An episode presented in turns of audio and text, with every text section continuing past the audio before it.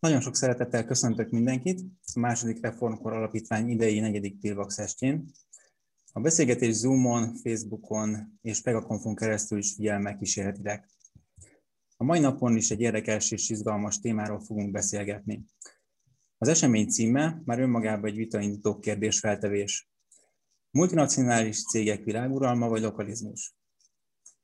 Hadd mutassam be két vendégünket, akik a segítségünkre lesznek a mai téma több nézőpontból történő megvilágításában. Schiffer András, jogász, volt országgyűlési képviselő, az el em pé egyik alapítója és volt társelnöke, aki alapvetően a zöld gazdaság és lokalizáció párti gondolkodó. Jó estét! Illetve Szalay-Berzeviczy Attila közgazdász, a bé té korábbi tőzsdeelnöke, aki több nemzetközi banknál is volt ügyvezető igazgató, ő pedig alapvetően a globalizáció és tőkepárti szemléletmódot fogja képviselni a mai este folyamán. Jó estét kívánok, üdvözlök mindenkit! Én is üdvözöllek benneteket. Mielőtt belekezdünk a beszélgetésbe, engedjetek meg pár technikai jellegű információt. Ugye a korábbiakhoz hasonlóan szeretnénk, hogy az adás interaktív jellege az most is megmaradjon. Reméljük, hogy lesznek a hallgatóságban szép számmal kérdések, amiket a beszélgetés végén fel tudok olvasni. Illetve akik előzetesen regisztráltak Zoomon, azok nekik lehetőségük van akár hanggal, kamerát bekapcsolva is kérdezni a vendégeinktől.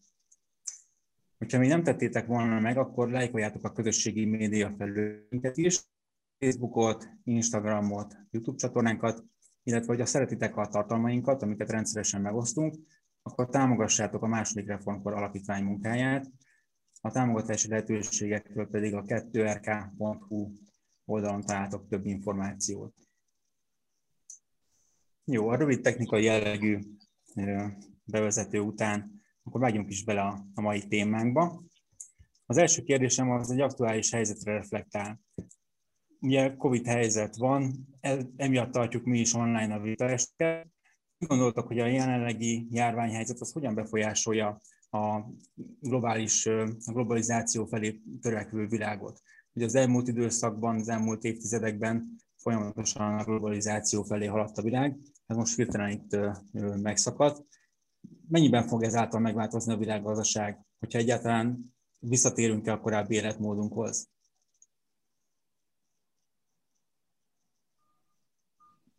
Attila, esetleg? Hát azt gondolom, hogy az emberiség próbál visszaállni arra az optimális életmódra, amit, amit a Covid előtti időszakban élt. Ez mind igaz az emberekre, mind a vállalatokra. Senki nem szereti a gyökeres változásokat, főleg nagyon gyors időn belül, kényszer hatására.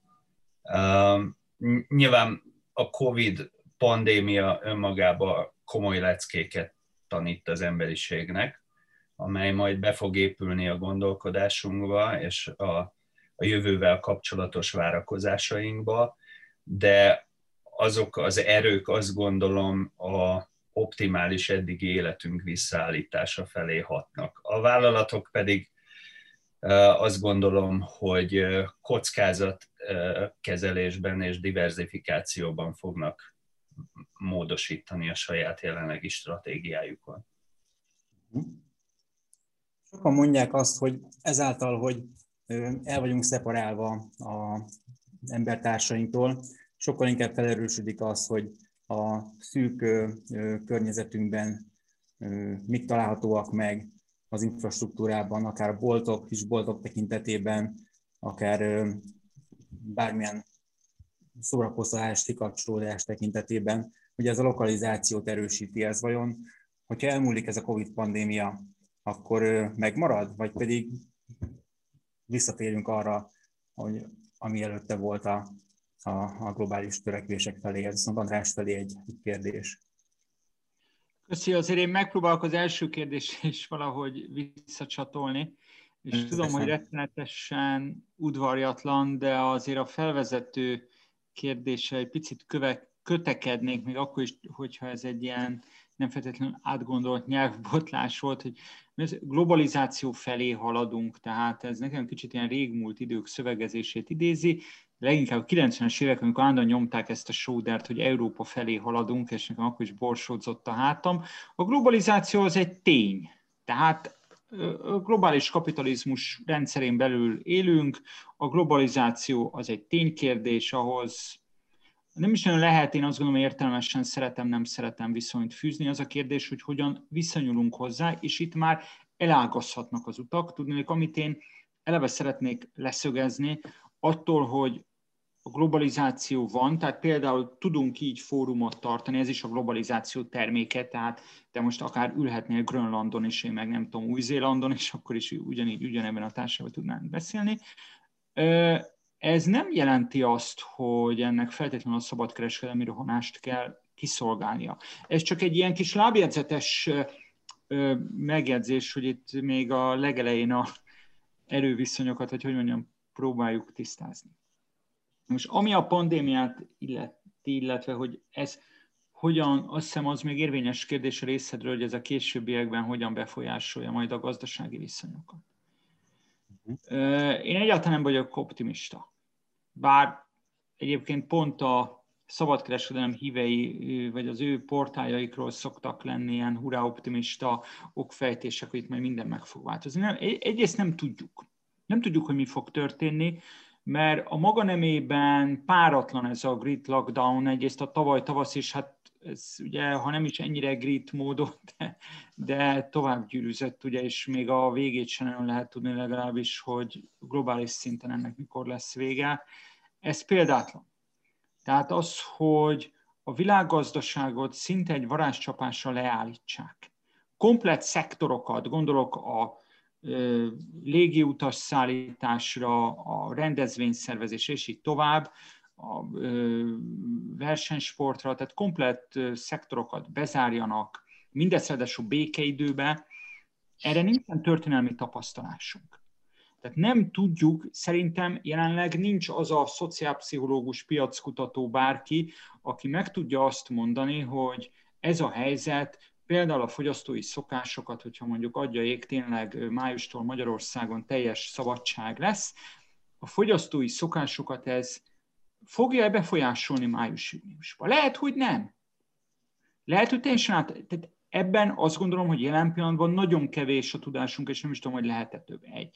Kettő, és akkor már az érd... azért a... egy érdemi válaszra is rácsatlakoznék, válaszkísérletre, hogy azért elsősorban most itt a már elhúzódó második hullám idején azt látni Magyarországon sajnos, de nem csak Magyarországon, de én hasonló dolgokat hallok például itt a szomszédból, Ausztriából is, hogy ez az egész grid lockdown, ez, ez felerősíti a tőkekoncentrációt. Tehát most a tavaszi zárlatnál, akár nekem az ügyfélkörömben is volt, meg ismerősi körömben számtalan olyan kisvállalkozó, aki azt mondja, hogy hát nyögvenyelősen, de megpróbálja valahogy kibekkelni ezt a pár hónapot, és aztán hát persze újra fog nyitni. Most egyre több olyan hír van, hogy akik novemberben bezártak, vendéglátósok, és ne gondoljuk azt, hogy ez a kormánynak egy óriási hibája, hogy nagyon szűkmarkúan méri meg a szektorokat is. Tehát a vendéglátásra, rendezvényszervezésre, egy rak, idegenforgalomra, egy rakat egyéb szektor fűződik fel, tele kis és középvállalat, tehát nem túl tőkerős vállalkozásokkal. Most már egyre több olyat látni, hallani, aki tessék végigmenni a városon, hogy hány kávézóra, étteremre ki van már írva az, hogy, hogy, hogy eladó maga a helység, vagy újra kiadó lesz. Bezár a bolt a szószoros értelmében, ebből nem lesz feltámadás. Viszont hát nyilván a kapitalizmusnak azért az a természete, hogy nincs légüres tér, tehát ahonnan kimennek valakik, oda be fognak nyomulni mások. És mondom, én ezt hallom, hogy Nyugat-Európában is van ilyen tendencia, hogy a kicsik elvéreznek a helyükre, például a szabadon hagyott ingatlanokra, meg a különböző cápák mennek rá. Nekem volt egy felvetésem, javaslatom, amit a Magyar Hangban megírtam még májusban, hogy egyáltalán nem lett volna törvényszerű, hogy az így legyen, vagy akár csak Magyarországon így legyen. Sajnálatos módon a kormányzati gazdaságkezelés, bár azt lereagálta, vagy megpróbálja lereagálni, hogy külföldi spekulánsok ne zoomoljanak rá a bedőlő magyar vállalkozásokra, meglehetősen sajátos Orbáni módszerekkel, de ennek próbálja elejét venni.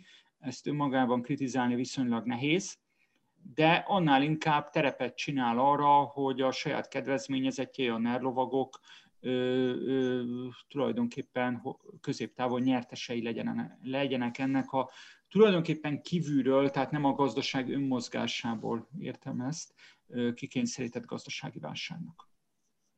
Nem Szuper, tudom, hogy ez volt-e a kérdés, amit föltettél. Hát ez elég, elég, igen, igen, ezért van. Csak, hogy világossá tegyem a pozíciómat.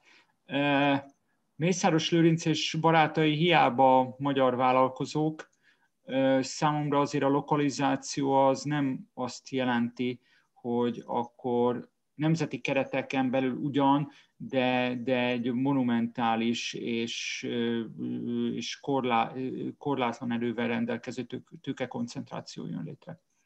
Uh-huh. Nagyon sok érdekes dolgot mondtál.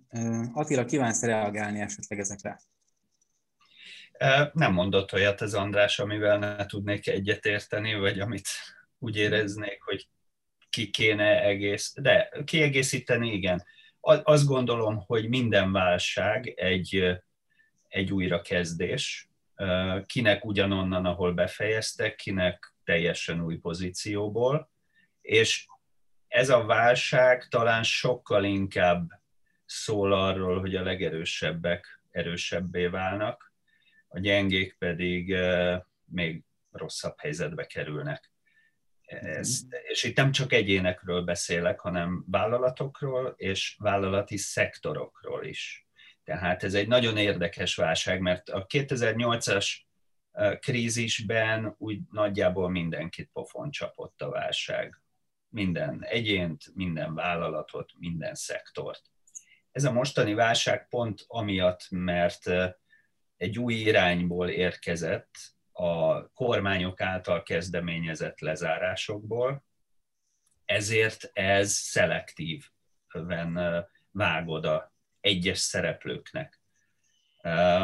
Én amit egyébként, ha, ha, ha már a jelen magyar politikai helyzethez, amit hozzáfűznék, az biztos, hogy a szolidaritásnak egy fontos szerepe kéne, hogy legyen ebben az egész válsághelyzetben, és Magyarországon sajnos úgy látom, hogy ez a szó nem létező kategória. Tehát a támogatások, azt gondolom, hogy abba az irányba sokféleképpen lehet csoportosítani, de egy irány szerintem morálisan, erkölcsileg kötelező lenne, azok a vállalatok, azok a vállalkozások, amelyek azért kerülnek a szakadék szélére, mert állami vagy kormányzati döntés következtében a közjó érdekében be kell zárniuk, azokat kompenzálnia kell a közösségnek. Hisz egy bank, egy benzinkút, egy zöldséges, bármennyire jó, jó vagy rossz, ő tud működni, és ennek megfelelően tud továbbra is profitot felhalmozni, fizetést fizetni, osztalékot fizetni. És vannak olyan szereplők, mondjuk egy étterem, egy múzeum, egy színház, amely tök mindegy, hogy jó vagy rosszul vezetett, le kell zárnia azért, mert a közösség érdeke ezt diktálja. És ez, ez az, amit ezt a fajta közösség felelősségét és a szolidaritását hiányolom az egyenletből. Mindazonáltal zárójel bezárva, az tény, hogy azok a vállalatok, amelyek erős pozícióba érkeztek ebbe a válságba, akiknek erős a mérlegfőösszegük, hatalmas a készpénzállományuk, azok nyilván jobban bírják ezt a válságot, akár melyik szektorba is lennének, és természetszerűen ezek a szereplők abban a helyzetben lesznek, vagy vannak már most is, hogy könnyebben tudnak piacot vásárolni maguknak, elgyengült versenytársakat kiszorítani vagy felvásárolni. Ez a kapitalizmusnak a szabálya törvényszerűsége. Tehát minden válságon vannak elvérzők, vesztesek és nyertesek, csak ez ebben a Covid-válságban sokkal erősebb, mint máskor volt. Gyakorlatilag mind a ketten azt mondtátok, hogy a tőkeegyenlőtlenség fog erősödni, és a gazdagak még gazdagabbak lesznek, a szegények meg eladósodnak? Ezt, látjuk, ezt, ezt azért kijavítanám, mert gazdag emberek is elszegényednek ebbe a válságban. Nem, nem az, a, nem az a, a kérdés, hogy valaki ö, gazdag feltétlenül, ö, hanem hogy melyik szektorban van, és azon belül milyen pozícióban köszöntötte uh-huh. ez a válság. Ezzel kapcsolatosan van egy gondolatom, vagy egy kérdésem, egy gondolatban megfogalmazva, hogy a, a szegények pedig eladósodnak. Ugye a kormány gazdaságpolitikája, válságkezelése az ö, lényegében kimerül abban, hogy ö, ö, helikopterpénzeket ö, szórnak szét a cégek és a lakosság között. Ö, hitelek formájában, bizonyos adóelengedések formájában szóba került a kormánynak a, a válságkezelési politikája. Hogy vannak, van olyan dolog, amit jól csinálnak, véleményetek szerint, vagy mindent rosszul, vagy ha valamit jól, akkor mit, ha valamit nem jól, akkor az mit? Na, bocsánat, hogy magamhoz ragadom a szó, de azért valamit tegyünk már rendbe. A helikopter pénz fogalma, ez bejött itt a Great Lockdown idején egy évvel ezelőtt, na de a helikopter pénzt rengeteg európai ország kormánya kiszórta, például az akkori román kormány, és a magyar ellenzék is ezt követelte. Ö, Orbán Viktorra sok mindent lehet mondani, de hogy helikopterpénzt szórt volna a gazdaságra, illetve az embereknek, hát ez azért nem igaz. Hát, ő pont a másik véglet. Tehát ezt, ezt, ezt, ezt sürgősen tegyük szerintem rendbe is. Azt is el kell mondjam, hogy azzal, tehát ha már az a kérdés, hogy van-e, amivel egyetértek, én tudom, hogy ma már Magyarországon rendkívül népszerű ez az egybites gondolkodás, hogy, hogy, hogy vagy, vagy Orbán fan valaki, vagy ó egy gé, vagy minden tökéletes, amit a kormány csinál, vagy minden szar, én ebből minden tekintetben szeretnék kimaradni. Mert például azzal az iránnyal, hogy szemben ellenzéki követelésekkel, szemben egy európai trenddel, a magyar kormány nem lépett arra az útra, hogy helikopterről szórja a pénzt a gazdaságra, ezzel én maximálisan egyetértek. Mert már március-áprilisban voltak olyan árnyak, hogy ennek a Great Lockdownnak a vámszedői azok lesznek, akik nagy kedvel hiteleznek, tönkre hiteleznek nemzetgazdaságokat, spekuláns tőke. Hát az, hogy a magyar kormány igyekszik az ország eladósodását, és mekkora sikerrel azt hagyjuk, de igyekszik legalábbis fékezni, ez rendben van.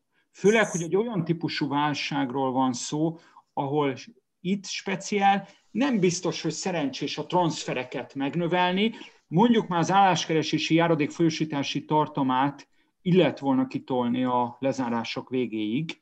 Tehát itt jön be éppen, hogy a neokon szűkmarkusága Orbán Viktornak.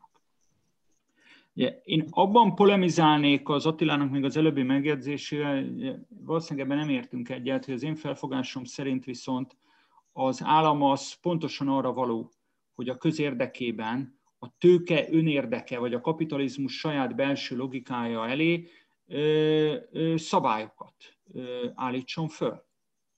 Tehát hibátlan az, amit levezetett az Attila, hogy mi következik a kapitalizmus logikájából. Na de az állam azért van, azért tartjuk fenn, azért választunk kormányokat, hogy ezt ne vegye tudomásul. Ezzel nem tartozok. Szociális, ökológiai szempontból, tehát a tőke logikával szemben érvényesítsen közösségi érdekeket. Na most, ahol a magyar kormánynak nagy mulasztása van, bár persze te a pozitívumokat kérdezted, és itt akkor egy kicsit még azért az első kérdésre vissza is csatolok, hogy nem véletlen, hogy a műsort, az adásrészt, a beszélgetést azzal kezdted, amivel, hogy ez a Great Lockdown megmutatta, az, globálisan megmutatta gazdasági, ökológiai szempontból egyaránt ezeknek a nagy ellátó láncoknak a végtelen sérülékenységét. De ez Magyarországon hatványozottan igaz. És én itt most korán sem csak a Józsefvárosban grasszáló ő, őzekről, meg a Gellért-hegy előtti part, Dunapart szakaszon megjelenő kócsagra gondolok, hanem arra, hogy ez az ország a rendszerváltás után fölszámolta azokat a termelő kapacitásait is, hagyta fölszámolni azokat a termelő kapacitásait, amikben mondjuk komparatív versenyelőnye volt a ká gé, nem másút, a ká gé es-tén belül. Tehát arra gondolok, hogy az, hogy Magyarországon maszkot nem állítanak elő, Kínából kell hozni, a lélegeztetőgépeket hagyjuk, hogy élesztő hiány merült fel március közepén Budapesten, és így tovább. Azért ez nem normális. És egy olyan lehetőséget elszalasztott a magyar kormány, hogy állami beavatkozással ez egy alkalom arra, hogy próbáljuk meg ezeket a termelő kapacitásokat újjáéleszteni. Jegyzem meg, ha már pozitívumokat kérdezel, legalábbis verbálisan Palkovics minisztertől április-május környékén ilyen fogadalmak elhangzottak, csak kevés látszik belőle. Azt látjuk, hogy ahova a pénz nagy része megy, lásd, turizmus hatszáz milliárdja, abból legfeljebb Mészáros Lőrinc szálloda felújításaira futja. Még egy, lokalizmus. Ahogyan nem gondolom azt, hogy a hazai döbrögik egyenlő lokalizmus, ugyanúgy nem gondolom azt sem, hogy pusztán a helyi termelői piacok egyenlő lokalizmus, bár ez kétségtelen fontos elem. És itt is van egy mulasztás, mert pont a tavaszi, még mindenki számára beláthatatlan és ismeretlen, sokkoló karantén helyzetben nyugodtan lehetett volna proaktívan a helyi termelők felé irányítani a vásárlói szokásokat. De nem csak erről van szó. Ha lokalitásról beszélünk, akkor arra is gondolok, hogy azokat a ö, szomszédsági, családi segítségeket felerősíteni állami eszközökkel, amik pont egy pandémiás helyzetben életeket menthetnek, gondolok itt a háziápolásra. Legalább meg kellett volna háromszorozni a háziápolásért járó díjat, ami ráadásul a kormány paradigmájába is illeszkedne, hiszen munkáért jár a pénz, és ráadásul ezt a család narratívát is rá tudják húzni. De tovább megyek, ha lokalitásról beszélünk, akkor pont egy ilyen lezárásos, pandémiás helyzetben az önkormányzatok kapacitásait kellett volna bővíteni, mert a településrendészet, az idősgondozás, és rengeteg olyan terület van, ami, ami hova az állam nem biztos, hogy hatékonyan el tud érni, de az önkormányzatok számára dedikált feladat. Ehhez képest mit látunk? Megy a kisded játék a kormány és az önkormányzatok között, főleg a, az ellenzéki vezetési önkormányzatok között, ami oké, okay, poénnak jó, meg nyilván egyfajta választási taktikát szolgál, csak éppen megint szembe megy azzal, ami Magyarország érdeke lenne ebben a pandémiás helyzetben. Tehát összefoglalva én azt gondolom, hogy lett volna egy lehetőség egy lokalista fordulatra Magyarországon is. Magyarországra ez sokszorosan ráfért volna. Olyan ága, tehát mondom még egyszer, én a helikopterpénzzel nem értettem egyet, nem értek egyet ebben a helyzetben, de az, hogy a ká ká vé-szektor hatékony segítséget nem kap. Nagyon szűkmarkúan méri meg a kormány azokat a szektorokat, akik első számú, tehát azoknak a számosságát is, akik első számú kárvalótjai ennek a lezárásnak, és nem látni azt az irányt, hogy ezt a helyzetet kihasználná arra Magyarország, hogy az elvesztett termelőkapacitásokat újjáépítené, nem látni egy olyan irányt, hogy a lokális kapcsolódásokat, szomszédsági, családi segítségeket valamilyen módon, például az egészségügy tehermentesítése érdekében próbálná segíteni a kormány. Ez azt gondolom, hogy egy nagy mulasztás. Az természetesen, mert pozitívumot kérdeztél, az természetesen én elismerem, hogy önmagában a helikopterpénz szórás elkerülése az helyes, mert ha adósságcsapdába zárnak egy országot, tessék majd megnézni a románokat, meg az olaszokat. Az olaszok most már meg is kapták a csődgondnokot a fejükre, ugye Mario Draghi személyében, tessék megnézni majd, hogy mi lesz, abból évtizedekig nem fogunk kivergődni. Tehát az, hogy ezt próbálja elkerülni a kormány, helyes. Kettő, hogy a viszonylag átláthatatlan áprilisi-májusi akcióterveken belül az, hogy a kutatásfejlesztést végre valamennyire próbálták priorizálni, hogy a nagyon szűkmarkú és a ká ká vé-k számára nehezen hozzáférhető Kurzarbeit tekintetében megint csak a ká plusz ef szektort priorizálták, ez szerintem helyes.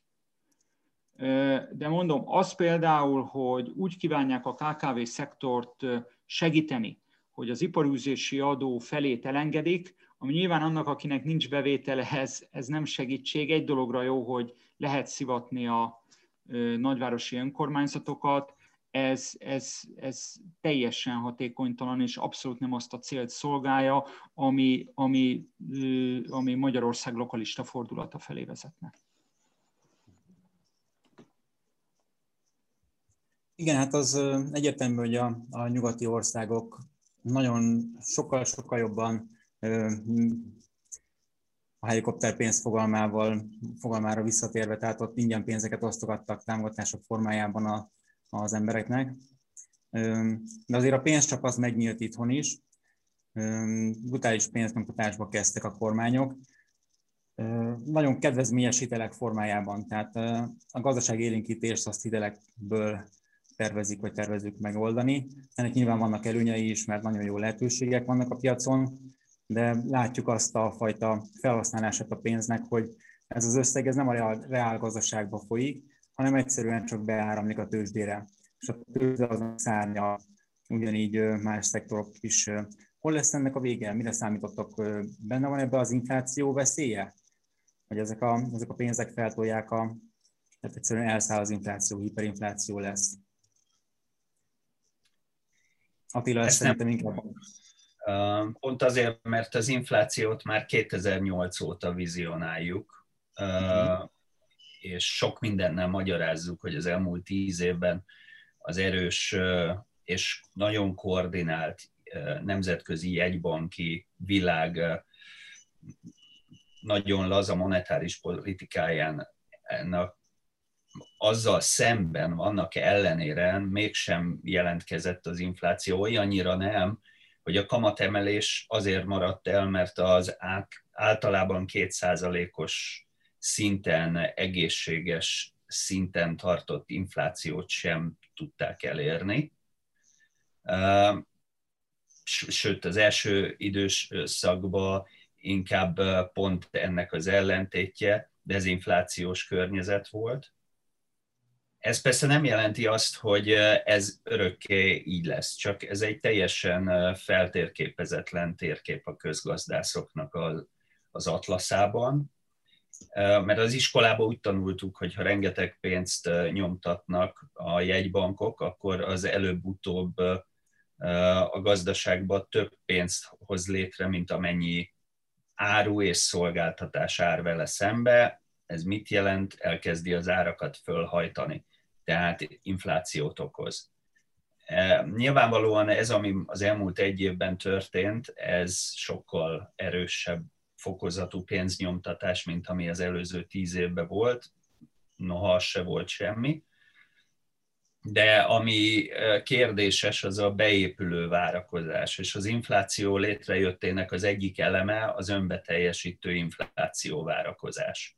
És az nyilvánvalóan jelentősen érezhető, hogy ez kulminálódik a következő években olyannyira, hogy, hogy, hogy láthatóvá válik. Azért nem szabad elfejteni, hogy például Magyarországon azért már két százalék fölötti, jóval két százalék fölötti infláció volt, tehát ez sem igaz, hogy általában mindenhol a nulla közelében jár az infláció.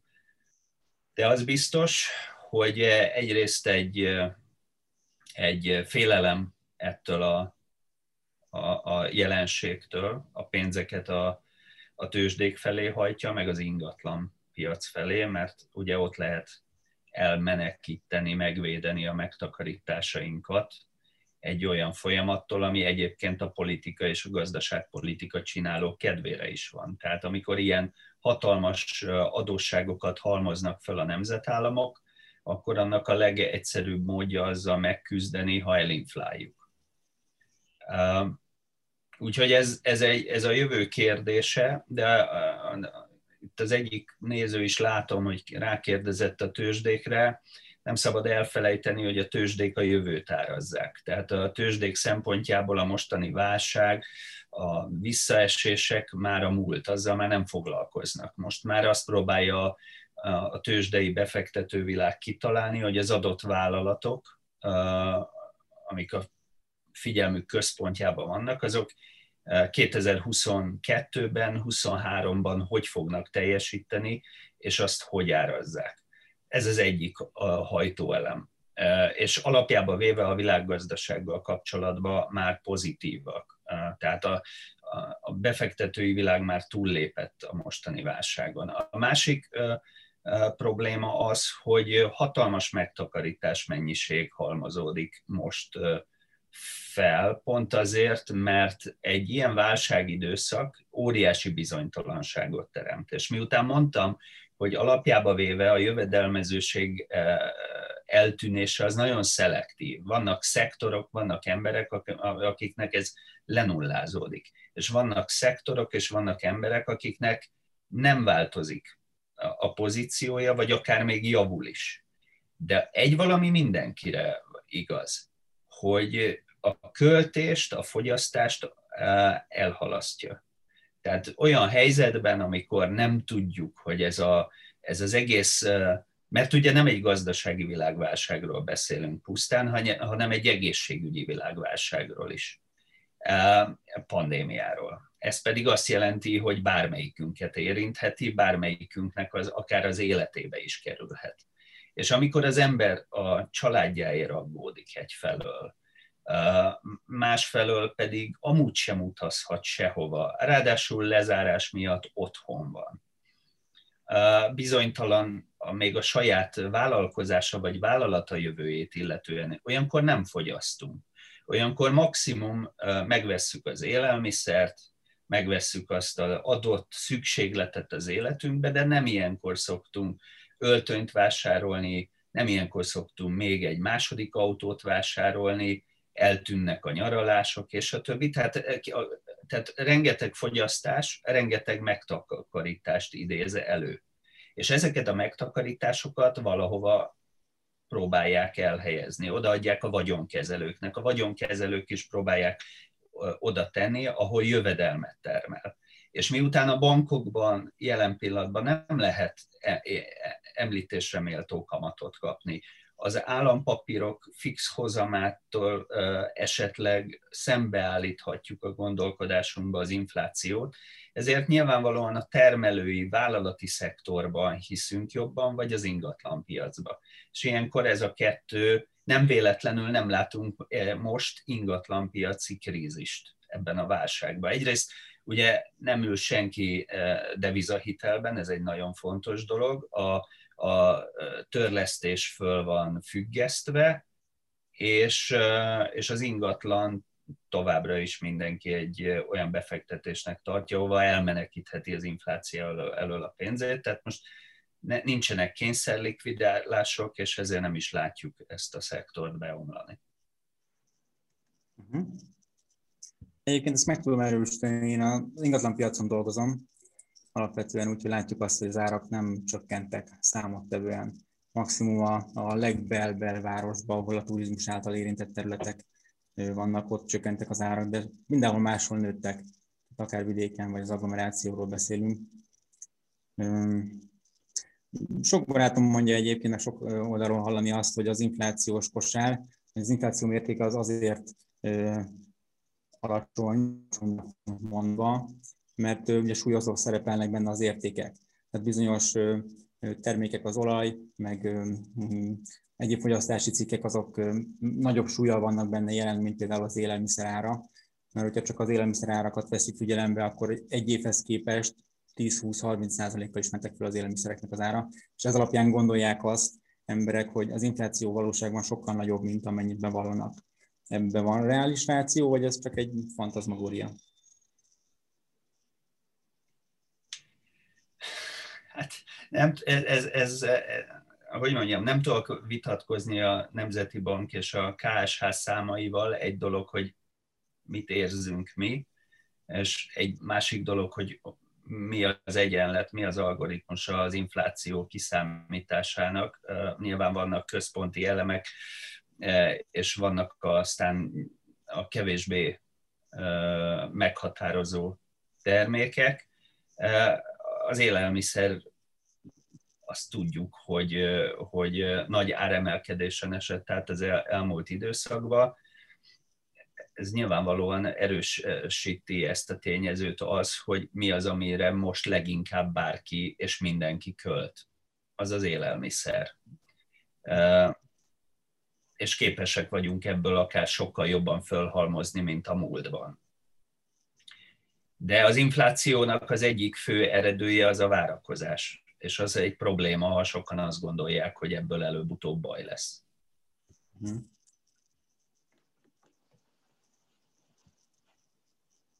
Még bocsánat, egy másik tényező, amit nem szabad elfelejteni a mi esetünkben, tehát nem nemzetközi kitekintést mondok, hogy a forint elég jelentős leértékelődésen esett át az elmúlt egy évben.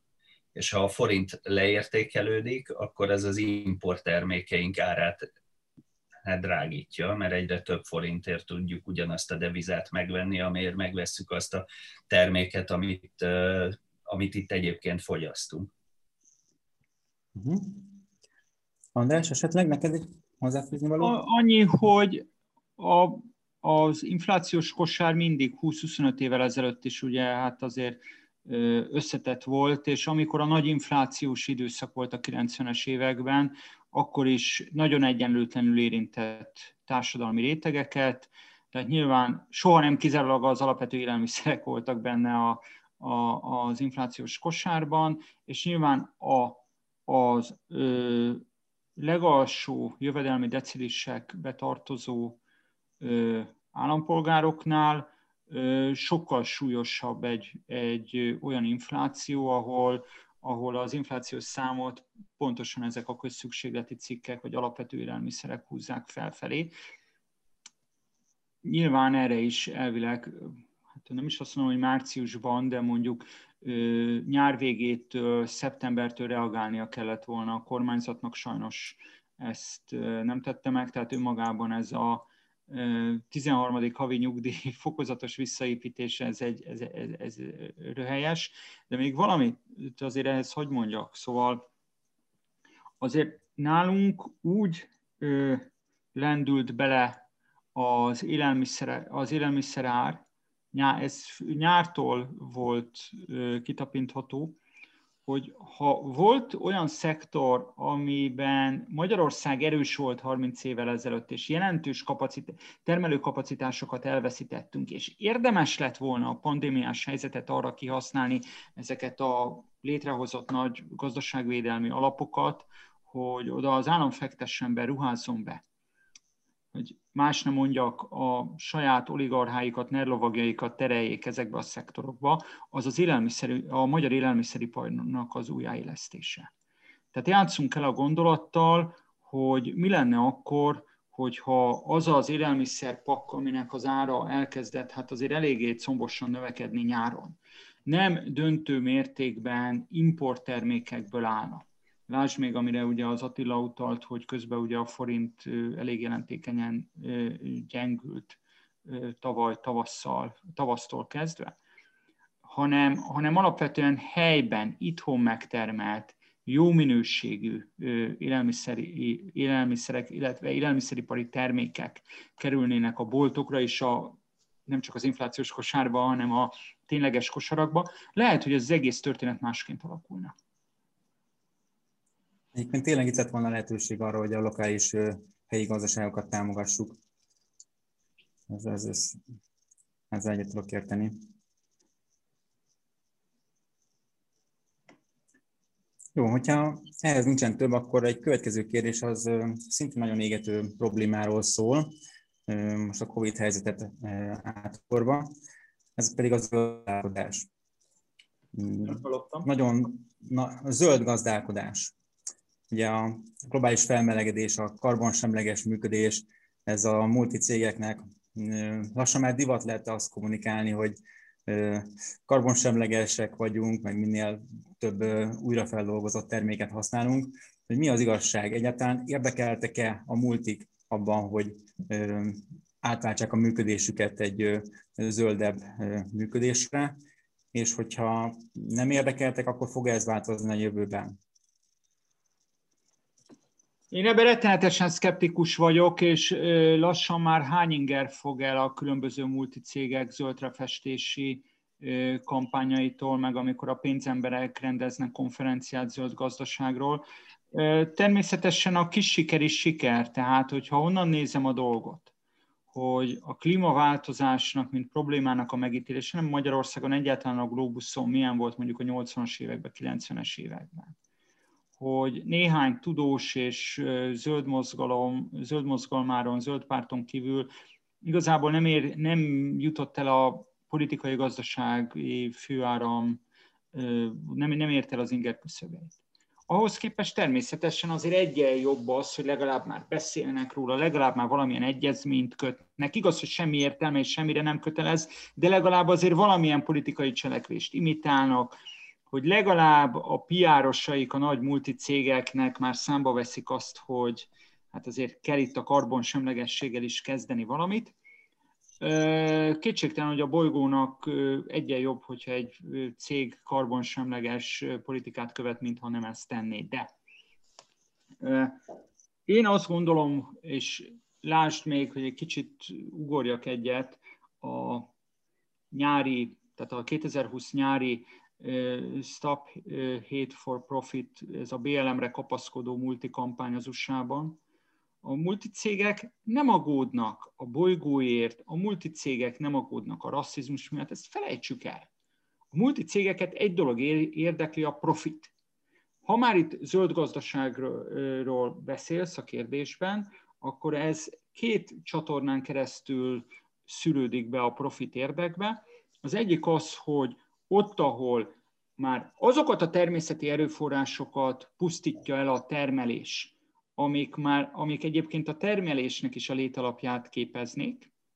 Tehát például már bizonyos haszonnövényeket nem lehet megtermelni, mert olyan talajerúzió van, vagy úgy elszennyezik a tengereket, hogy annak már az idegenforgalom is kárát látja. Kicsiben nézzük majd meg a Balatont, jó? Tehát akkor, amikor ezek a nerlovagok lakóparkokkal benépesítik a déli partot, és ettől majd a vízminőség annyira romlik, hogy a kutya nem akar oda költözni, és megszűnik az idegenforgalom, hogy egy ilyen nagyon brutális képet fessek fel, akkor talán elgondolkodnak. Tehát az egyik az, amikor az erőforrások már olyan módon degradálódnak, hogy az közvetlenül a profit érdeket érinti. A másik pedig érzékelik azt, hogy van egy tudati fordulat, nem csak a szabályozó politikusokat választó közönségben, hanem a fogyasztó közönségben. Tehát adott esetben a fogyasztó megnézi, hogy mit vesz meg, mit nem vesz meg, mit rendel meg, mit nem rendel meg. Ez, ez kétségtelen orientálja, és ennek az erejét se akarom lebecsülni. De ez egy dologra jó önmagában, tehát ez utóbbi, amikor ezt sasolják, hogy a fogyasztónak változnak azért a preferenciái, a zöldre festése. Mert nézzük meg, hogy Németország, ezek a nagy autóipari cégei hogyan reagáltak erre az úgynevezett zöld fordulatra? Legyünk karbonsemlegesek, gyártsunk elektromos autót. Az elektromos autóban az akkumulátort elő kell valahol állítani. A koreaiak most itt fogják előállítani Sóskúton meg, most mit jelentett be a Szijjártó, azt hiszem Iváncsán, Gödön. Gödön kiemelt környezeti kockázatot jelent ez az egész beruházás. Magyar embernek alig, alig adnak munkahelyet, mert a munkaerőt is külföldről hozzák be, ugye? Bejössz, nevedd el a magyarok munkáját. Hát nem, ed, eddig nem is volt, tehát nincs kiételben.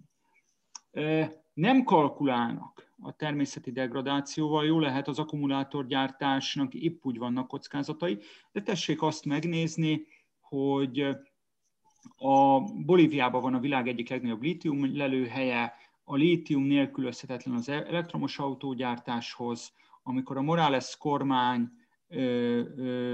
gátat akart szabni annak, hogy kifosszák Bolíviának a lítiumkincsét, például német cégek, melyik ország, melyik pártja üdvözölte elsőként? Természetesen a demokrácia és az emberi jogok jegyében a Morales elleni puccsot, a német zöldek.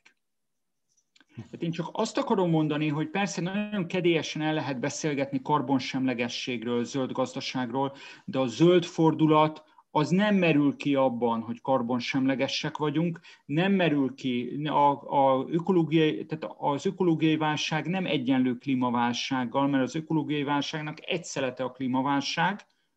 Hogyha tönkretesszük a természeti erőforrásokat, például a mobiltelefonokhoz használt ritkafémek vagy a lítium bányászatával, azzal hosszabb távon ugyanúgy pusztulásba hajtjuk a bolygót, mint, a, mint, a, mint mondjuk a, a hagyományos benzin meghajtású autóknak a forgalomban tartásával. Nem voltam konstruktív, csak én a dilemmát szerettem volna megosztani itt a, a, zöld, a zöldrefestés kapcsán. Értem, amit mondasz, és uh, itt, itt Attilához fordulok, hogy te is így gondolod, ahogy András mondta, vagy pedig lesz-e olyan pont, amikor már megéri a cégeknek zöldre váltani, akár gazdasági, vagy pedig fogyasztói nyomás, vagy nem lesz-e, akkor már túl késő, és hiába való lesz az egész? Én, én egyáltalán nem vagyok optimista, és nem is látom, hogy ez változna. Pusztán azért, mert a kapitalizmus szabályait túlságosan jól ismerem. És miután annál jobb és, hogy mondjam, olyan világrendet nem ismerünk, ami jobb helyzetbe tenni az emberiséget, ezért maradunk a kapitalizmusnál. De ha nem... A kapitalizmus mindenféle fajáról beszélek. Na most a, ennek az egyik mozgatórugója, vagyis kettő mozgatórugója van, amiben nem látom, hogy az emberiség változtatni tudna. Az egyik a hatalomhoz való kötődés, a hatalom megszerzése és a hatalom megtartása. Ez az, ami a politikát mozgatja. A másik pedig a profit, ami a vállalati, eh, vállalati eh, szektort mozgatja. És mind a kettőhöz erősen kötődik az emberiség, az emberek. Tehát, hogy nem szabad azt gondolni, hogy itt vállalatok vannak, meg politikusok, és vannak az emberek. Hanem ez egy közösség. Tehát mi eh, hétköznapi emberek dolgozunk vállalatoknál, és szavazunk politikusokra.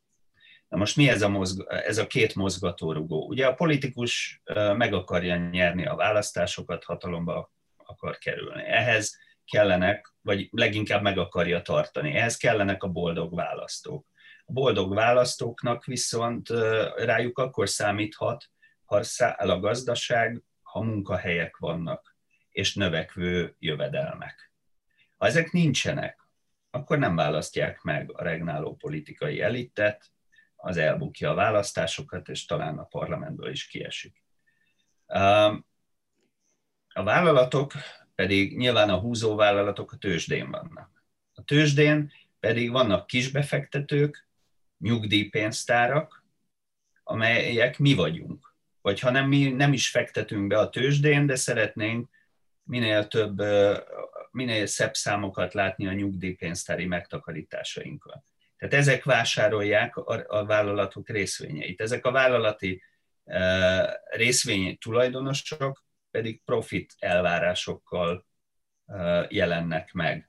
Tehát amikor én beteszem a pénzemet a tőzsdén, a megtakarításomat, akár részvénybe, akár odaadom egy nyugdíjpénztáramnak, akár befizetem a befektetési alapomnak. Ezt azért teszem, mert szeretnék hozamot kapni, érte? Minél nagyobb jövedelmet realizálni a pénzpiacon. Ezért nem tartom a nulla százalékos bankszámlámon a pénzemet. Oké, okay, beteszem a befektetési alapba. A befektetési alaptól elvárom, hogy évvégén hozzon egy tíz-tizenöt százalékos hozamot. Ehhez neki be kell fektetni egy olyan vállalatba, ami fog hozni ennek megfelelően osztalékot, meg árfolyam növekményt. Ehhez viszont kell egy olyan menedzsment, aki az éve, év, évet egy meghatározott, az közgyűlés által jóvá hagyott uh, rendben uh, viszi végbe, büdzséje van, meg kell felelni a, a hozam el, a, vagy a jövedelem el, elvárásoknak, kordába kell tartani a költségeket, és a többi. Ha ezt egy menedzsment elbukja, nem tudja hozni ezeket a részvényesi elvárásokat, akkor leváltják őket. Hát, és ha jön egy új menedzsment, az leváltja az alatta levőket, és a többi. Tehát itt mind egy hajóban ülünk, ezt nem szabad elfelejteni, hogy mindaddig, amíg az emberiség szeretne jobban élni, és szeret ragaszkodni a hatalomhoz, addig beszélhetünk itt a bolygónkról, de nem tudjuk, mert egy önfelszámoló csapdában vagyunk. És ezen nem tudunk változtatni, nem igazából. Lehet azt mondani, hogy miért nem vezetjük be a, a gazdasági csökkenés szükségletét. Vagy mondhatnám azt, hogyha a kormányok összeállnának és megegyeznének, hogy megszabják a, a, a költség cost-income ratio-t, ami ugye a költség és a, a jövedelem aránypára a vállalatok életében, ami egy fő hajtó erő a tőzsdei árfolyamokban és a vállalatok működésében. Ha minden kormány azt mondaná, hogy megszabjuk, hogy egy tőzsdei vállalat maximum ennyi profitot termelhet, ennyire lehet nyereséges, és nem jobban, akkor persze levették az államok a vállalatokról ezt a kényszert, hogy megfeleljenek a részvényesi elvárásoknak. Csak hogy akkor a növekedési számok fognak bukni, és akkor a növekedési számok buknak, akkor a munkahelyek buknak, és akkor a választók nagyon nem lesznek boldogak. Szóval én ezen sokat gondolkodtam, és mindig szomorúan arra megállapításra jutok, hogy ezek vagyunk mi, ez az emberiség. Hát most idealista gondolkodású ember lett szomorú. Én is, én is azt gondolom, hogy nem nagyon van más lehetőség. Közben nagyon szalad az időnk, ugye egy órára volt meghatározva a mai megbeszélés, beszélgetés, és jöttek kérdések a, a nézőktől. Egy párat felolvasok belőlük, és akkor azokra is lehet válaszolni. Volt egy olyan kérdés például, ez név nélkül érkezett. Nyugat-Európában vállal munkát háromszáz-négyszázezer magyar. Mit gondolnak, ez a magyar gazdaság hosszú távú versenyképességét mennyire ássa alá? Realitás, hogy ezek a többségében fiatal magyarok itthon vállaljanak munkát? Lenne munka számukra? Ez egy munkaerőpiaci kérdés. Szerintem azért azt lássuk reálisan, hogy itt lehetett nagyon örvendeni az uniós csatlakozásnak, hogy a tőke, munkaerő, szolgáltatások meg az áru, hogy szabadon áramlik. Na de azért a valóság szembe jött, nem csak velünk magyarokkal, egész Kelet-Európával, tessék megnézni a balti országokat, vagy a horvátokat, akiket az elvándorlás nagyságrendjében még jobban érint, mint minket.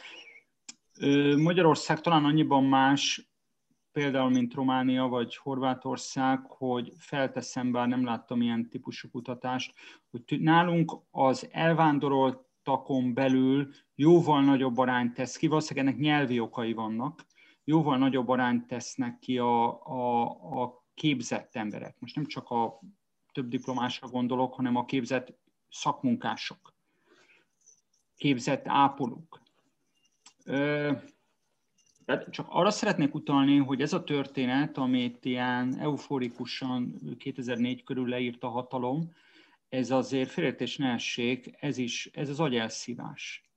Tehát, tehát, a, tehát én azért kárhoztatom ezt a szabadkereskedelmi logikát, mert valójában a kelet-közép-európai országok munkaerejének, minőségi munkaerejének a lefölözésével próbált újabb energiát pumpálni a saját gazdaságába az európai centrum. Hát én, én egyáltalán nem látom olyan fényesen ezt a lehetőséget, hogy több százezer magyar és mondom, minőségi munkások, értelmiségiek kivándorolnak. Ugye itt van a másik kérdés, hogy lenne munka a számukra itthon? Persze. Akkor lenne munka itthon a számukra, hogyha egy olyan jövőkép lenne a magyar kormány előtt, amelyik mondjuk nem arra épít, arra három pillére, hogy van a közmunka, van az összeszerelőüzem, és egyébként meg ki lehet menni. Mert jelenleg ez, most tudom, hogy durván leegyszerűsítem, de jelenleg ez van. Közmunka, illetve minden, ami az állam és az állam kegyencei által biztosított munka, azon kívül meg vannak azok az összeszerelőüzemek, amik hát vagy hoznak máshonnan munkaerőt, tehát még táv, tehát távolabbról, Ázsiából, akárhonnan, vagy nagyon-nagyon korlátosan kíváncsiak a jól képzett munkaerőre, és ráadásul nem is fizetik meg úgy, mint ahogy egyébként a honos országokban, székhely országokban megfizetik. Tehát erre is vissza tudok térni az első témára, hogyha Magyarország komolyan végigvinne egy olyan fordulatot, ami egyrészt lokalista, másrészt pedig a nem egyszerűen a hazai termelőkapacitások, hanem a hazai K plusz F és, és az ezen létesülő, újjáépülő termelőkapacitásokra épülne, akkor lenne munkahely, lenne értelmes munkalehetőség a jelenleg kivándorló magyar fiatalok számára, de lássunk világosan, hogy az uniós csatlakozásnál az egyik fő tétel, amire megérte a centrumországoknak csatlakoztatni ezeket az országokat, az pontosan a minőségi, minőségi munkaerőnek az elszívása. Én ehhez azt tenném hozzá, hogy alapjába véve minőségi munkahelyeket kell teremtenünk. Tehát azok az emberek, az a munkaerő, aki nyugaton megállja a helyét, és emiatt marad kint nyilvánvalóan hosszú távon, az azért teszi, mert egyrészt nyilván magasabb a fizetés, de ha csak ez lenne a különbség, akkor egy egyszerű dolog lenne ezen, tehát akkor, akkor csak a konver, konvergálásnak kéne megtörténni, és ugye a fizetések azért az elmúlt időszakban itt is növekedtek szektoronként más módon, de azért láttunk egy erős reáljövedelem növekedést. De a probléma az, hogy minőségi munkahelyek vannak limitáltan Magyarországon. Tehát ha csak az én szakmámat veszem, hogyha egy kicsit jobban a nemzetközi pályán szeretne valaki, szeretne valaki mozogni, az kénytelen továbbállni Bécsbe, Londonba. Mert itthon maximum foglalkozhatsz egy viszonylag kis magyar piac lakossági üzletágával, meg egy kis kis vállalati szektorral. De a tőkepiacon már komolyabb pályát akarsz befutni, ahhoz kellenek fúziók, nagy vállalati történetek és a többi, ezek pedig nincsenek itt. A másik probléma, hogy, nincs, tehát, hogy kétféleképpen lehetne ezt orvosolni. Az egyik, hogy vagy idehozunk multinacionális vállalatoknak olyan központi kompetencia centrumait, ide csábítjuk Budapestre, amely már nem pusztán arra képes, hogy magyar munkaerőt hozzon haza, hanem arra is, hogy a legjobb munkaerőket ide csábítsuk vezető nyugati államokból. A másik pedig, hogy mi teremtünk olyan vállalatokat, amelyekből van egy-kettő, mondhatnánk a MOL-t vagy az o té pét, ugye a két vezető tőzsdei vállalatot, amely már multinacionális cégként működik, de magyarországi központtal, magyarországi menedzsmenttel itt hozzák a döntéseket. Én amit nagyon hiányolok az elmúlt tíz évből, az az, hogy a hihetetlen nagy tőkekoncentráció ellenére, meg mindaz a pénzbefolyás, ami ugye a, a, a, az é u-ból is érkezett, nem hozott létre Magyarország egyetlen új zászlós hajót sem. Tehát ma ugyanannyi cég van a budapesti értéktőzsdén, ugyanaz a MOL és o té pé Richter hármas vezeti, mint kétezer-tízben. Pedig azért elég komoly lehetőség volt mind a kétharmados törvényalkotásban, mind a hihetetlen tőkefelhalmozásban, hogy létrehozzunk olyan vállalati óriásokat, amelyek regionálisan is megállják a helyüket, és amelyek legyőzik a külföldi versenytársakat. Ez, azt gondolom, hogy egy nagy lehetőség lett volna, hogy kompenzáljuk egyébként azt a sebet, amit, amit soha nem fogunk begyógyítani, amit a szocializmus ötven éve ütött rajtunk, hogy amikor a nyugati világ vállalati szektora a második világháborút követően dimenziót váltott, technológiát váltott, és meghódította a világot. Mi itt ültünk a Szovjetunió uralma alatt, és, és, és kohászatot csináltunk, meg, meg ilyen használhatatlanabb olyan tevékenységeket folytató vállalatokat növeltünk, amelyek a rendszerváltás után azonnal eltűntek, vagy bekebelezték a nyugati versenytársak. Tehát elvesztettük azt az önálló erős vállalati szektort a második világháború után, ami már nem jön vissza. Ennek egy részét most megcsinálhatnánk az, pontosan az Európai Uniótól kapott pénzekből, hogy utána itt legyenek Magyarországon a kompetenciacentrumok minél nagyobb számban. Ez izgalmas válasz volt, amit mondtál. Jó, egy következő kérdés is érkezett, egy kedves nézőnktől, név szerint Vona Gábortól. Sokak szerint a digitalizációs forradalom a kapitalizmus történetel. A kapitalizmus alappillére jó esetben a szabad verseny, amelyet a digitalizáció soha nem látott mértékben tesz látszólagossá. Hogyan látják a digitalizáció hatását a kapitalizmusra, a multikra, a lokális kezdeményezésekre? Ez is egy érdekes kérdés. Mielőtt elkezdek válaszolni, még reagálhatok a, az előbbiekre? Igen, még, még elfér, igen, még egy olyan tíz-tizenöt percünk lesz körülbelül. Mert én abba abszolút rácsatlakoznék az Attila gondolatmenetére, hogy hát az elmúlt tíz évnek, és én ez, ez nekem a problémám ezzel az állandó korrupciózással, nem önmagában az a problémája, hogy most Mészáros Lőrinc gazdagodott meg, meg hogy lesz-e probléma, meg hogy Orbán Viktor saját kézzel kijelöli, hogy ki legyen szupergazdag. Az igazi probléma, amit nagyon nehéz lesz akár évtizedek múlva is jóvá tenni, hogy úgy történt egy brutális mértékű vagyonfelhalmozás, mindez úgy, hogy legalábbis a Covid-ig kifejezetten jó trekken volt a magyar gazdaságpolitika a megelőző húsz évhez képest, hogy teljesítményt, eredményt, tehát ahogy az Attila fogalmazott, zászlós hajót nem sikerült fölmutatni, fölépíteni.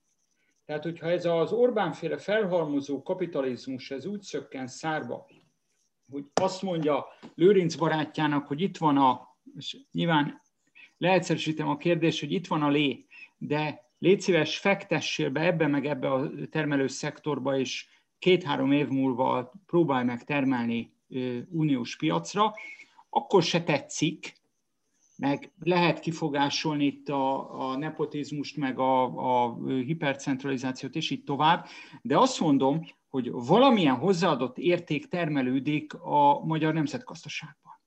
Most a legnagyobb probléma, hogy elszívják az életerőt egyébként akár ká ká vé-szektor szövetkezetek elől, tehát vidéken is ezek a hűbéri láncok, de közben pedig nem látszik az, hogy az országban termelődött volna valami olyan érték, amivel, amivel versenyképesek lennék.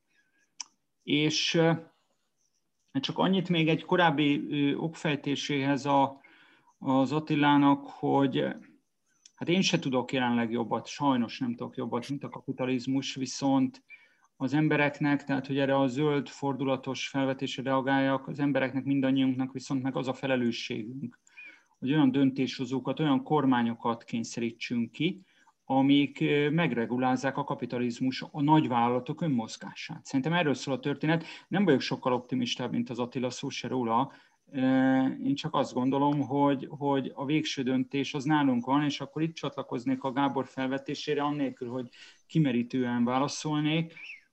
A maradék optimizmusunkat abban, hogy az emberek túlélési ösztöne a választott döntéshozókon, kormányokon keresztül talán valamiféle zöld fordulatot ki tud csikarni, az akkor illan el, amikor azt látjuk, hogy a végső döntéshozó emberek, tehát a választók, Ö, ö, informálódását egyre inkább olyan platformok, ha monopolizálják, ezt bátran ki lehet jelenteni, egyre nagyobb hányadban, amelyek ezer szálon néhány nagy globális nagyvállalat hirdetéseitől függenek.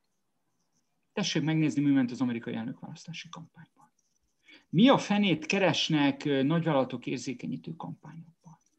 Miért vannak értékei a közösségi platformoknak? Ez egy bullshit.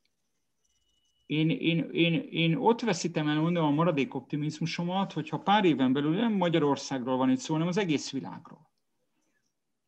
A, a választók, már ott, ahol lehet választani, mert Kínában mondjuk ez a veszély nem fenyeget, a választók számára olyan valóságbuborékok lesznek, amiket kényük kedvük szerint állítanak össze a közösségi platformokon keresztül ezek az óriásvállalatok, akkor szerintem fegyverletétel van, és nem fordulat. Ezért lenne szerintem baromi fontos, akár itt nemzeti szinten világossá tenni az alkotmányokban, hogy a nem természetes személyek számára szólásszabadság csak a létesítésükkel megegyező irányban van. Nincs politikai véleménye, nem, ne legyen politikai véleménye egy cégnek, egy platformszolgáltatónak sem. Érdekes, amit mondasz, mert ez a kérdés nekem is fel volt írva. Te, te, bocsánat, elnézést még egyszer, bocsánat. Tehát én arra gondolok, hogy itt lehet fantáziálgatni, meg, meg mérlegelni, hogy minek mennyire van realitása, zöld fordulat, karbonsemlegesség és a többi kapcsán, egészen addig, amíg vannak elgondolható alternatívák. Most még egy olyan tudástárból táplálkozunk, ami a hagyományos sajtó, könyvek és a többi. Ha pedig, ha pedig a nyilvánosság teljes egészébe átterelődik olyan közösségi platformokra, Magyarországon mindenkinek a Facebook ugrik be, de hát itt korán sem csak a Facebookról van szó, amelyeket a hirdetési, hirdetéseiken keresztül azok az óriásvállalatok rángatnak, akik viszont a korlátlan szabadkereskedelemben alapvetően érdekeltek, és ezért nem voltak érdekeltek a Trumpi politikában, nem a pé cé hiánya miatt, hagyjuk a hülyeségeket. Azért, mert, mert egy patrióta politika szembe megy azokkal, akik globális mértékben spekulálnak, szóval egész egyszerűen elgondolhatatlanná tudnak tenni gazdasági társadalmi alternatívákat. Nem arról van szó, hogy letiltanak pusztán, vagy, vagy főleg nem arról van szó, mint ötven-száz évvel ezelőtt, hogy börtönbe zárnak a nézeteid miatt. Egy idő után fel sem fog merülni benned a gondolat, hogy lehetne például más gazdasági paradigmába gondolkodni, ha az információbázis egy az egybe ezeknek a kezében lesz. Igen, és ezek a vállalatok gyakran már akkora cégértékkel, meg pénzösszegekkel rendelkeznek, mint bizonyos országunk gé dé pé-je. Tehát brutális mennyiségű tőke áll mögöttük. Nagyon, nagyon, nagyon nehéz. Én, én ezt a képet azzal szeretném kiegészíteni, hogy noha nem tisztem megvédeni egy multinacionális céget se, csak azt gondolom, hogy önmagában egy multinacionális céget, vagy egy hatalmas technológiai vállalatot nem érdemes nagyon méltatni, mert, mert azok azért azok, amiért a fogyasztóik, az ott dolgozók, és a, tehát hogy mi emberek kreáljuk ezeket. És most gondolkoztam azon, hogy mivel tudom összefoglalni azt a, a, a, egy szóval azt a csapdát, ami amit látunk egyrészt a digitalizációt, a technológiai oldalon is, hogy elvisz minket egy olyan zsákutcába, amiből nem tudunk visszafordulni, és mi az, ami miatt a zöld erőfeszítés sem tud sikert elérni, és miért van az, hogy nem, nem választunk olyan politikusokat, akik ezeket a problémákat esetleg tényleg megoldanák. Azért, mert az ember önző. És ha belegondolunk, hogy ha elmegyünk egy lakógyűlésre, és, és ritkán szoktunk jó érzéssel távozni egy lakógyűlésről, mert még egy társasházba sem tudunk közös nevezőre jutni, azért, mert az önös érdekek olyan mértékben korlátozzák a konszenzus megteremtését, hogyha ezt még ráadásul tovább nehezítjük azzal, hogy nemzethatárok, nemzeti nyelv és a többi,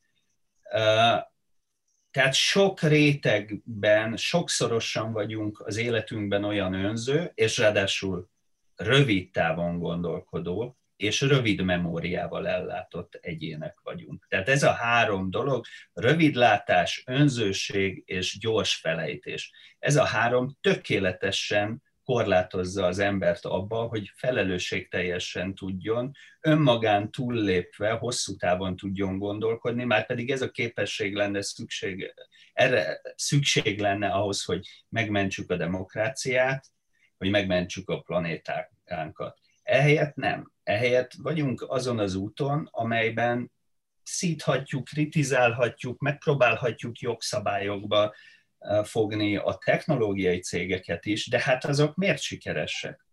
Miattunk. Tehát ha most elvesszük az embertől a Facebookot, akkor megöljük a technológiai cégeket. Megoldottuk ezt a problémát. de kíváncsi lennék, hányan szeretnék ebbe az országba, vagy ezen a kontinensen, hogyha lekapcsolnák a Facebookot. Csak azért, mert a közjónak ez. Vagy, vagy az a, meg annyi egyéb technológiai cég, ami gyakorlatilag arra játszik rá, és egy szol, olyan szolgáltatást hoz létre, amire hatalmas igény van. Csak hogy ugye, ahogy nem vagyunk hajlandóak visszaülni a lovakra és a lovaskocsira az autóból, nem, tehát nem vagyok optimista, hogy bármi olyat lehet, hogy ezt... Tehát ez, ez, ez egy csapda, egy, egy, egy fejlődési pálya, amit a technológiai cégek létrehoznak a mi igényeink alapján, amivel, amiből nem látom, hogy lehet visszafordulni. András? Bocsánat, két dologra szeretnék most már reagálni. Először csak egyet szerettem volna, amit az Attila mondott, hogy... hogy Hát az egyik, hogy hát ez, ez, ki beszél arról, hogy lekapcsolni a Facebookot, meg jó, hát a, a burmai hunta igen, de... A, mint radikális lépés. De ne, ne, ne, ne, szó nincs róla. Hát a televíziót meg a rádiót se akarta senki lekapcsolni, szabályozás alá van ma vonva a rádiózás, televíziózás egész Európában, és ezen senki nem rökönyödik meg. Viszont a közösségi platformok olyan jószágok, és nem az egyedüli országok egyébként a világgazdaságban sajnos, amelyek egyszerűen kiszöktek, nem, nem is voltak soha igazán nemzeti joghatóság alatt. Magyarul semmiféle kontroll nincsen. Nem arról van szó, hogy ne legyenek, csak legyenek demokratikus ellenőrzés alá vonva. Ne legyen egy vállalati tőkés önkény. És akkor itt még egy... Egyetértek. Egy elsz... Egyetértek. Oké, okay. Akkor a másik... Hogy, hogy volt egy olyan félmondat, de elnézést, hogyha én rosszul értettem, mert néha így kihagy a hang, hogy, hogy, hogy a nemzeti határ az önzés. Mert miközben én a, az Attila okfejtésével nagyobb részt egyetértek, már amit az önzés, az ember, ö, ö, emberi önzésre vonatkozott, a nemzeti határ az az önzés. Hát, nem. Bocsánat, a nemzeti határ... A nemzeti határ az egyetlen és utolsó biztosíték arra, egyrészt, hogy a lokalitásnak a nyomait meg tudjuk őrizni, kettő, hogy az egyetlen olyan keret, messze nem, nem tökéletes és kielégítő keret, és rengeteg visszaélésre ad lehetőséget szerte a világon, de az egyetlen olyan keret, amihez tapadva legalább van reményünk arra, hogy az életvilágunkat befolyásolni tudjuk, tudunk vele azonosulni. Nem csak itt Európában, hát ez még Dél-Amerikában is igaz, ahol a nemzetfogalom egészen más jelent, mint itt Európában. A, András, akkor félreértetted, amit én akartam mondani, mert én, a, én ebben a, az önzést abba, tehát úgy próbáltam megfogalmazni, hogy miért nem tud működni, vagy olyan tökéletességgel az Európai Unió, ahogy ezt szerették volna a megálmodói, mert mikor minden rendben van. Amikor növekedés van, süt a nap, akkor mindenki szeret uh, Európai Unió zászló alatt látszódni. Amikor válság van, amikor beborul az ég, akkor viszont mindenki visszahúzódik a nemzet határai mögé, és látjuk a vakcinával kapcsolatban is, látjuk mindenben, hogy amikor össze kéne fogni, akkor, akkor mindenki visszahúzódik, és természetes, mert nem lehet elvárni, hogy egy magyar ne magyarként gondolkozzon és álmodjon, és ne tartsa, tehát hogy ilyenkor minden nemzetállam a saját nemzetét tartja fontosabbnak, és ez valószínűleg így normális. De hogy ez, ez képtelen, ez, ez ellehetetleníti azt, hogy nagy válságos helyzetekben az ember képes legyen túlnézni a saját családján, a saját városán, a saját nemzetállamán, a saját kontinensén. András, igen? Aztán azt le kell zárjuk, még egy-két gondolat lehet. Ezzel már nekem nagy vitám nincsen, csak a, az é u-nak a Covid-válságban mutatott látványos bénultságát én nem nemzeti önzésre, tehát persze a felületen, tehát hogyha a napi hírfolyamot nézzük, akkor nyilván ez a legkézenfekvőbb következtetés, de én nem erre vezetem vissza, hanem két egymással egyébként szorosan összefüggő okra, hogy eltérő fejlettségi fokon álló országokat változatlanul egy szabadkereskedelmi logika abroncsoz össze. Tehát abban, amit láttunk egyrészt itt a Covid-válság kezelésben, ez nem is annyira a kelet és Európa és a centrum, hanem Dél-Európa és a centrum konfliktus, ami kiéleződik a, a grid lockdown miatt. A másik, tehát hogy egész egyszerűen ez a szabadkereskedelmi logika, a centrum-félperiféria ellentétet csak kiélezi. A másik, hogy addig, amíg nincs egy másik Európa, hanem továbbra is azt a szabadkereskedelmi logikát ö, tartja középponti szerepben az Unió, ami egyébként viszonylag sikeresen abroncsozta egybe annak idején a centrumországokat, addig ne csodálkozzunk azon, hogyha a szabadkereskedelmi logikában nem, nehezen vagy egyáltalán nem értelmezhető problémákat, lásd járványügy, egészségügy, lásd jogállamiság, és még tudok ilyeneket mondani, vagy, vagy éppen maga a környezetvédelem, ugye? Amikor a románok derogációt kapnak a csatlakozásuknál környezetvédelmi kérdésekbe, nosza megindulnak az osztrák fejszék a réti erdőbe. Na, Ausztriában már nem lehet ilyet csinálni, de a románok kaptak derogációt, ugye? Tehát csak arra szeretnék rávilágítani, hogy amíg erről a döglött szabadkereskedelmi lóról nem jön le az Európai Unió, addig képtelen lesz kezelni azokat a helyzeteket, amik nem egyértelműen illeszthetőek bele ebbe a logikába. Most nem tudom, hogy érthetően fejeztem ki magam. Attila, egy utolsó reagálást jogára, ami megkapod a szót, aztán muszáj lesz lezárjam a beszélgetést, mert, mert egy óra tizenhat perc óta vagyunk. Nagyon szépen köszönöm a részvételt. Attila, még egy utolsó hozzáfűzni való? Hát most így nincs. Tehát akkor a témát öleltünk ma át ebbe a beszélgetésbe, hogy nem tudom egy mondattal összefoglalni a záró gondolatot. Valóban. Ö, nagyon köszönöm a kérdéseiteket, a válaszaitokat a kérdéseimre, bocsánat, illetve az aktív részvételt a nézőktől, és az adást vissza lehet nézni a YouTube-on, a holnapi nap folyamán fölkerül. Nyugodtan iratkozzatok föl, lájkoljatok a, a közösségi média csatornáinkat, és hogyha elégedettek vagytok a, a tartalmainkkal, a vendégeinkkel, akkor a kettő er ká pont hú honlapon lehet a támogatási lehetőségeket megnézni. És akkor mindenkinek nagyon szép estét kívánok, és még egyszer köszönöm, hogy vállaltátok a beszélgetést. Köszönjük a lehetőséget. Köszönöm.